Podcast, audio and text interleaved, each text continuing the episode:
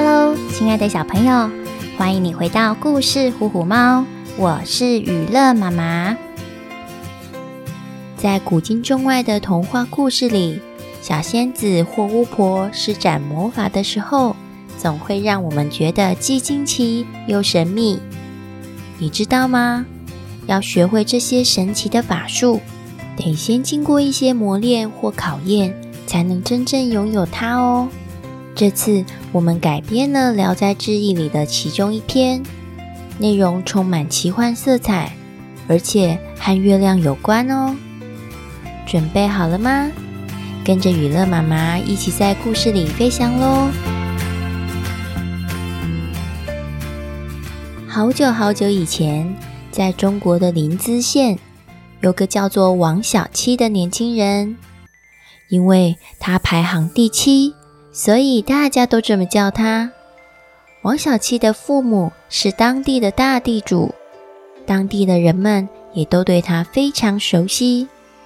只是他们对王小七的种种作为总是摇摇头。这个不愁吃穿的王小七，每天除了吃饭睡觉之外，最喜欢的就是研究神仙和法术。他从小就对这些事情特别感兴趣。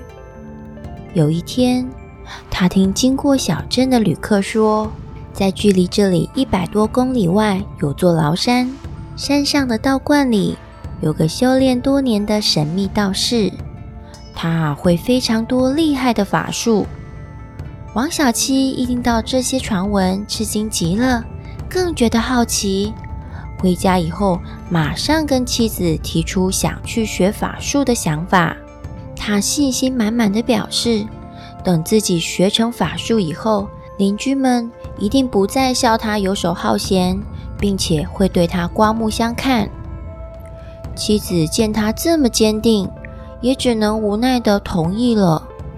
于是，王小七就带着简单的行李往崂山的方向出发。为了能学习法术，王小七真的非常忍耐，因为要爬上崂山可不是简单的事。一路上，他的手脚都被树枝、石头给刮破、磨伤了。但就算满身都是伤口，王小七也一定要爬上去。他到处问人，收集这个神秘道士的消息。走了将近一百多公里以后，他终于攻顶，发现了一座干净又安静的道观。道观里头有个白发苍苍、耳朵和头发都长到肩膀、脸颊像苹果一样红彤彤的老阿公，坐在圆形的坐垫上。这个老阿公虽然年纪很大，却非常有精神。一看就知道是有修炼过法术的人。眼前这个奇特又神秘的魔法阿公，就是王小七朝思暮想、期盼许久的仙人。他兴奋地往魔法阿公面前“吭”的一声跪下来恳求，拜托魔法阿公收他为徒弟。只是魔法阿公对王小七左看右看，上看下看。左看看，再右瞧瞧，然后对他说：“你这样啊，细皮嫩肉的，应该不是能吃苦的人。修道这种事情，可不是像吃饭喝水一样轻松啊！哎，你是没办法忍耐的年轻人，快下山去吧。”王小七眼看着魔法阿公打算叫他离开，赶紧保证着：“我一定能坚持，我会忍耐的。”因为王小七不断拜托，而且看起来非常诚恳，魔法阿公只好答应收他为徒弟。隔天一大早，四周还是灰暗一片，魔法阿公就把王小七给叫醒了：“起床啦！”小七，该跟师兄们一起去砍柴了。魔法阿公递给他一把全新的斧头，小七接下了斧头，跟大家一起上山认真砍柴。回程的时候还得将砍下来的木头扛回仓库存放。就这样过了一个多月，王小七开始抱怨了：“天哪，我的手都起水泡了，有几颗还被树枝给刮破了，好痛啊！”因为他从没做过这些粗重的工作，所以手上长出了厚厚的茧和水泡。王小七忍不住开始向师兄们抱怨：“师兄啊！”师傅怎么都不教我那些厉害的法术，只是一直叫我们做粗活、砍柴。我我想放弃修行，回家去了。听着王小七的抱怨，大家却只是安慰他，劝他继续忍耐一阵子看看。在八月中旬一个月圆的夜晚，这群徒弟们忙了整天。一同往回道观的路上走，无意间，他们看到魔法阿公和两个朋友准备进屋里聚会。奇怪的是，他们并不打算从门口进入，而是若无其事地穿墙走入。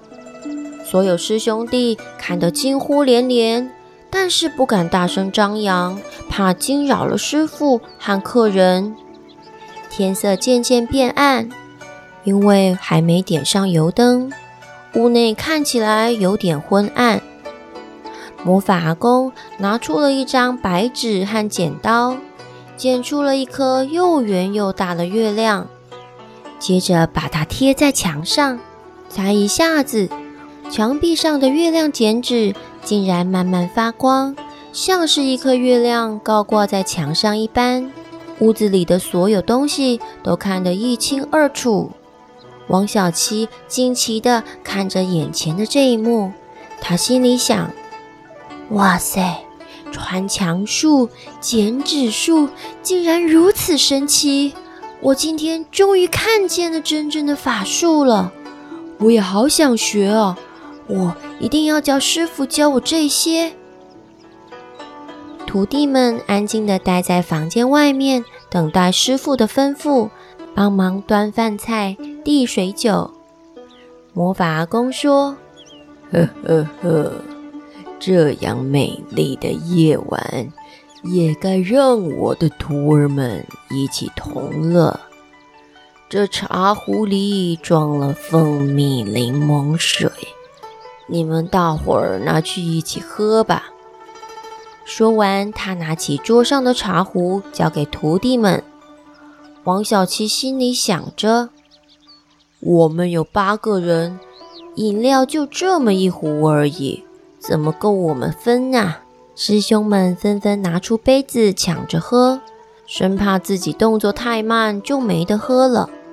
奇怪的是，那小小的茶壶竟然可以连续倒出一杯又一杯的蜂蜜柠檬水。似乎永远也倒不完。王小七又是一阵惊奇，心里想着：这个小不点茶壶竟然有倒不完的饮料，也太厉害了吧！如果我学会了，永远都不用愁着没有水酒喝了呢。众人继续吃吃喝喝了一阵子，屋子里充满了欢笑声。一个客人说。今天是中秋夜，只有月亮陪着我们吃饭喝茶，是不是太无聊了？我请嫦娥来跳舞同欢吧。说着，他就把长筷子丢向墙上的纸月亮。忽然，有个美丽的女人从墙面那片月光中轻轻地走了出来。刚开始，女人只有筷子般大小。慢慢的，越来越大，越来越大。等她踩到地面的时候，居然已经跟一般人一样高大了。嫦娥在客厅一处空地上轻松愉快地唱歌跳舞，大家看了都忍不住拍手叫好。就在她歌舞后，忽然用力一跳，跳上了桌子。大家惊讶地盯着看。原来刚刚那个卖力舞动着的嫦娥，突然变回了筷子。魔法公和两个朋友相视而笑。另一个说：“今晚是难得的中秋夜，不如我们一起到月亮里，边赏月边喝茶聊天吧。”一时之间，三个人居然连同饭菜和桌椅一同飞进了纸月亮里头。王小七心里想：“我太佩服魔法阿公了，怎么会有如此厉害的法术呢？能够飞进墙上的月亮里，我这趟可真来对了呢！”徒弟们吃惊地看着墙上月亮里的师傅和客人。他们的样貌清楚到连头发胡须都一清二楚，就像镜子一般。魔法阿公对着其他两个客人说：“这里如此宽阔，怎么没见着能替嫦娥遮风避雨的宫殿呢？来，我们来砍下桂树，一起为他建造一座广寒宫，如何？”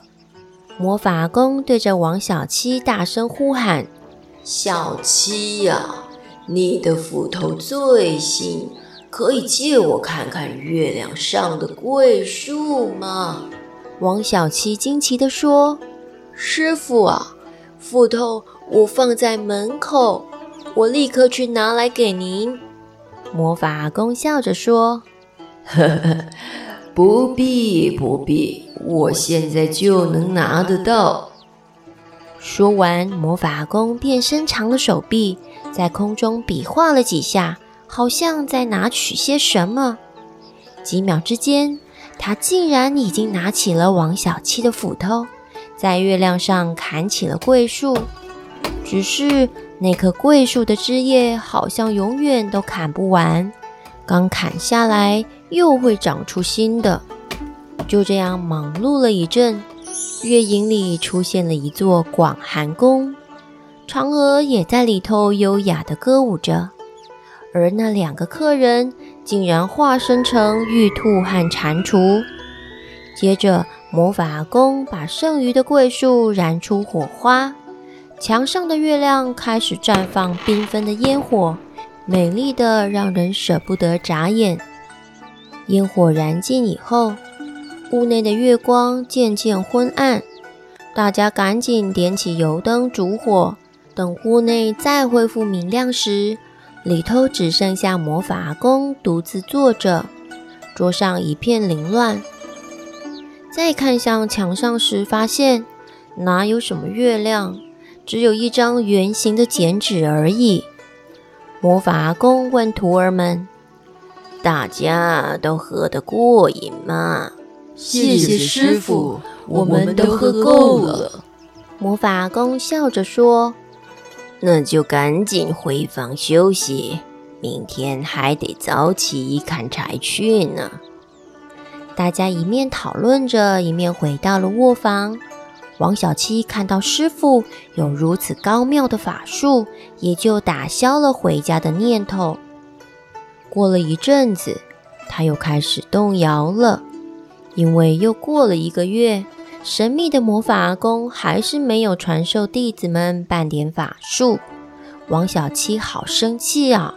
他实在不想再忍耐了，直接去找师傅问个清楚。师傅。弟子不远千里来到了崂山，想请师傅教我一点法术，就算不能长生不老，也希望能有些厉害的招数在身。可是都已经过三个多月了，每天都只是砍柴。我在家的时候根本不用吃这么多苦。魔法阿公笑着说：“呵呵，哎呀，我早就说过了。”你不能吃苦吗？你看，我说的一点也没错。王小七说：“师傅，请您看在弟子多日辛勤劳动的份上，就教我一点小法术嘛，这样我也就没有遗憾了呀。”魔法公笑着问：“呵呵，好吧，那你想学哪个法术？”小七回答：“我每次看到师傅您进屋子都不用开门，直接穿墙而过。要是能学会这个，我就满足了。拜托师傅了。魔法公笑眯眯地看着他，点点头。跟着我念呐、啊：淅沥沥，哗啦啦，噼里啪啦，噼噼啪，猴子屁股会开花。来，你试试。老阿公念了几句口诀，听起来像是巫婆的咒语。接着，魔法阿公让王小七面对墙壁试试看。他站在墙壁前，动也不敢动。魔法阿公鼓励他：“没问题的，试试才知道灵不灵。”于是，王小七硬着头皮念了口诀：“淅沥沥，哗啦啦，噼里啪啦，噼噼啪。”猴子屁股会开花。他慢慢向墙壁走去，谁知道走到墙壁却过不去。魔法公说：“你后退几步，低头缩腰，然后用力一冲，就过去了。这样慢慢走是不行的。”王小七后退了几步，闭上眼睛。低头往前冲，果然没有任何阻挡。等他再回头看时，墙壁已经在他的背后。王小七高兴极了，赶忙拜谢师傅，准备回家。离开前，魔法阿公提醒他：“小七呀，法术要用在对的地方，可以帮助人。”但别做坏事，也不可向人炫耀，不然可就不灵喽。王小七回家以后，马上跟妻子说了自己拜魔法阿公为师，学会穿墙术的事。可是妻子并不相信他所说的一切，于是王小七决定表演一下，证明自己所说的是真的。他先是后退，离墙几步的距离，口中念念有词：“淅沥沥，哗啦啦，噼里啪啦，噼噼啪，猴子屁股会开花。”接着弯腰猛冲，只听到“咚”的一声巨响，王小七四脚朝天的倒在地上。这么一撞，王小七的额头撞出了鹅蛋般大小的包，妻子忍不住大笑了起来。笑弯了腰的妻子赶紧捂住嘴巴，扶他一把。王小七生气地大叫：“真是可恶的老家伙，让我好丢脸，实在是太可恶了！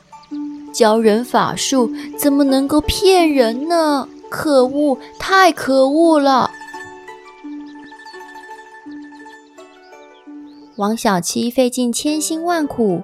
终于向魔法阿公学到了穿墙术。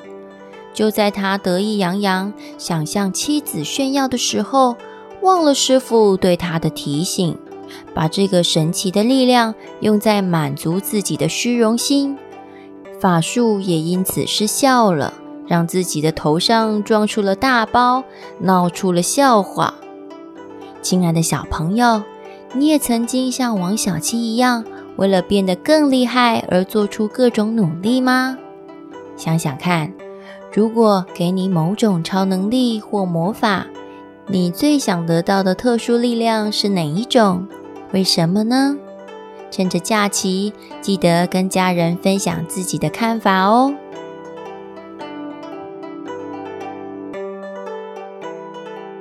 谢谢你的收听，我们在下次的故事里见喽。